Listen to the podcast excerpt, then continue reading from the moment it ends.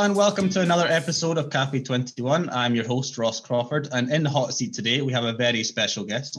His career as an athlete included a gold medal in the 4x400 relay at the 1997 World Championships. He now works as a TV personality and successful entrepreneur. Welcome, Jamie Baulch, to the hot seat. Hey, it's great to be in the hot seat, and it's feeling pretty hot right now. uh, it's not so bad in the UK at the moment. Yeah, you're not. You're right. Uh, right, you yeah. know the drill, Jamie. Three questions, three answers. Are you ready? Yeah, I'm ready. Ready to go. Ready to rock and roll. ready like an athlete, like a sprinter, more like yeah. Here you oh, go. Oh yeah. Oh yeah. You won three. Uh, you won 13 medals at the elite level of athletics, uh, including silver in the 4x400 relay at the 1996 Olympics. Congratulations on being an Olympian. Um, I want to know where did your passion for the sport come from, and what drove you to have the success you had as an athlete? Wow, good good question. So what drove me? Um, well, when I was sort of um, you know growing up, five, six, seven, eight, nine, ten years old, I tried a multitude of sports. I was very lucky that my mum and dad were very supportive to me. So I used to play cricket, used to play football, used to play a bit of rugby, tennis, swimming. I pretty much done it all.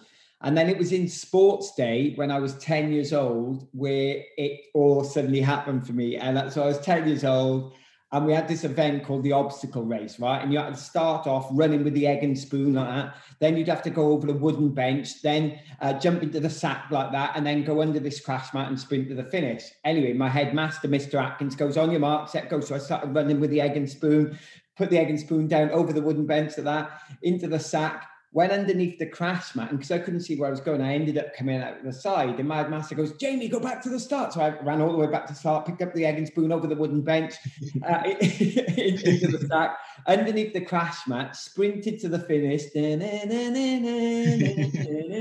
dipped across the line like that. And I ended up winning the race. I went twice as fast as every kid in the whole school. And that was it. Luckily for me, my headmaster was a, a runner and he said, Jamie, I should think uh, you're, you're, very talented. I think you should join the running club.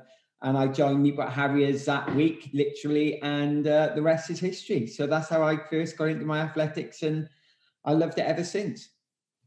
Yeah, very impressive today. I was absolutely hopeless at the obstacle race. So hats off to you for beating the competition uh, and uh, domination like that.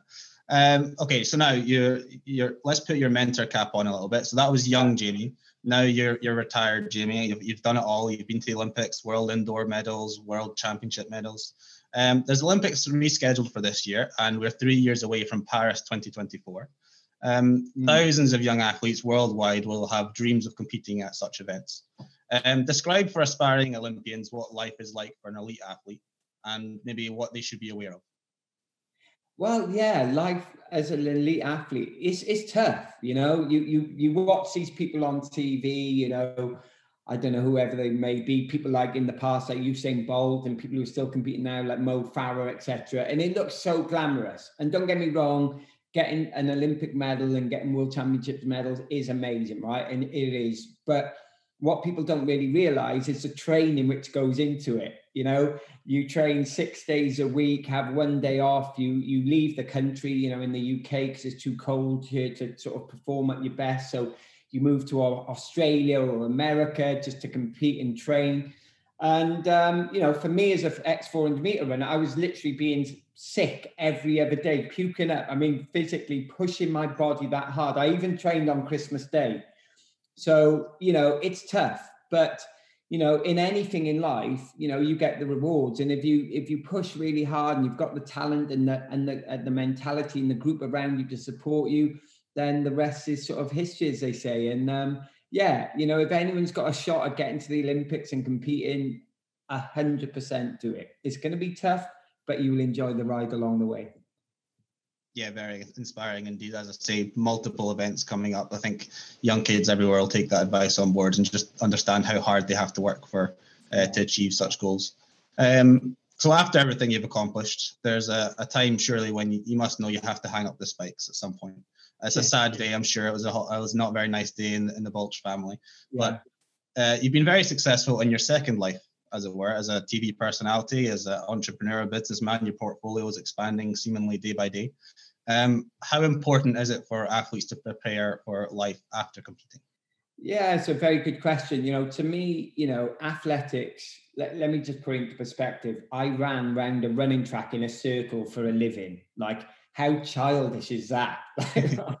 just running around the track, you know, just running as faster than the other next person, but it's a very great living and a great lifestyle. So I never took track and field too seriously because of that. You know, you've got doctors, nurses, scientists, there's some serious people out there in the world. You know, at the end of the day, I was just a glorified entertainer, right? You know, we're all like glorified gladiators, you know.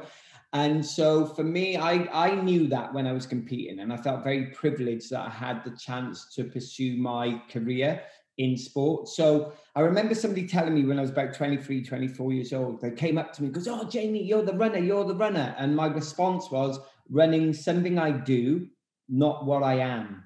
So in retirement, it was quite easy for me to retire because I, I appreciate what I did. And so, you know, I just thought, well, let me do something else now, you know? So I was very fortunate to have that mindset. A lot of sportsmen and women don't have that. They get so wrapped up in their sport that they lose that sort of element of uh, how serious, you know, you know, they take it too serious, you know, just enjoy yourself. We're only going to be here once, right? This isn't a dress rehearsal. So retirement for me was fairly simple. Um, you know, yes, it was uh, you know difficult at the same time that I still wanted to carry on running. But yeah, so that entrepreneurship came straight away. I'm very visual, very I love imagery. You know, you can see some of the pictures in the background. You know, um, and I've just taken to it like like a duck to water. Hard work, graft, you get what you get. So that's why I've got quite a few things going on yeah, there's certainly some transferable skills there. I think we can all see and hope and just admire your determination to succeed in this uh, aspect of your life as well. Uh, brilliant. That's three questions. That's three answers. That's Cafe 21 in a nutshell. Uh, thank you so much, Jamie, for sitting in the hot seat today, and we wish you well. Pleasure. Thank you very much. Great to be on here. Thank you for tuning in to yet another episode of Cafe 21. You can catch the visuals to the Hot Seat collection on our YouTube or on our IGTV page at STGC 2021. And tickets for our live conference happening on the 16th of October are now live on Ticketmaster. Check out our website, sportstechglobalconference.com, for more information. See you there.